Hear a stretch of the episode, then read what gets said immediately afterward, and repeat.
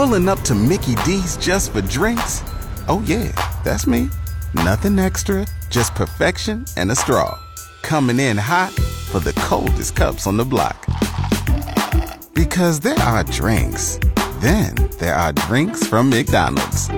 Mix things up with any size lemonade or sweet tea for $1.49. Perfect with our classic fries.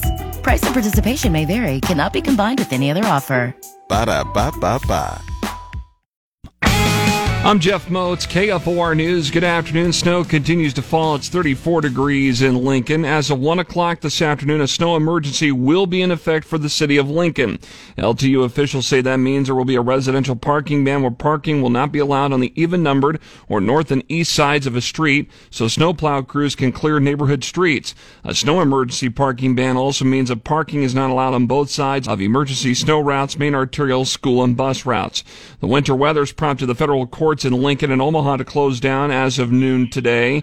An email from the U.S. District Court of Nebraska says that court staff will still support scheduled hearings as directed by the presiding judge. New information has emerged from the death investigation from December 19th at a home near 12th in New Hampshire. Lincoln Police Captain Todd Kocian says officers were originally called to do a welfare check at the time. The victim in that case had been identified as 76 year old Larry Cole and his death is now being investigated as a homicide. Another man, 45 year old Alaric Hardin, who was in the house at the time, was given medical treatment and taken to a hospital. Once he was released, Hardin was put in jail for removing or concealing human remains. Captain Kocian says it's not clear if Hardin is a suspect in the homicide at this time. More details can be found at KFORnow.com.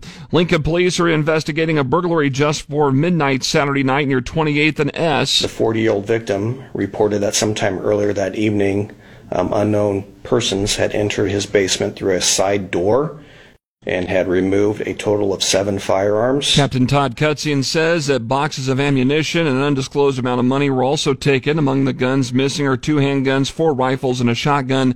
No damage to the home, and the loss is worth around $19,000.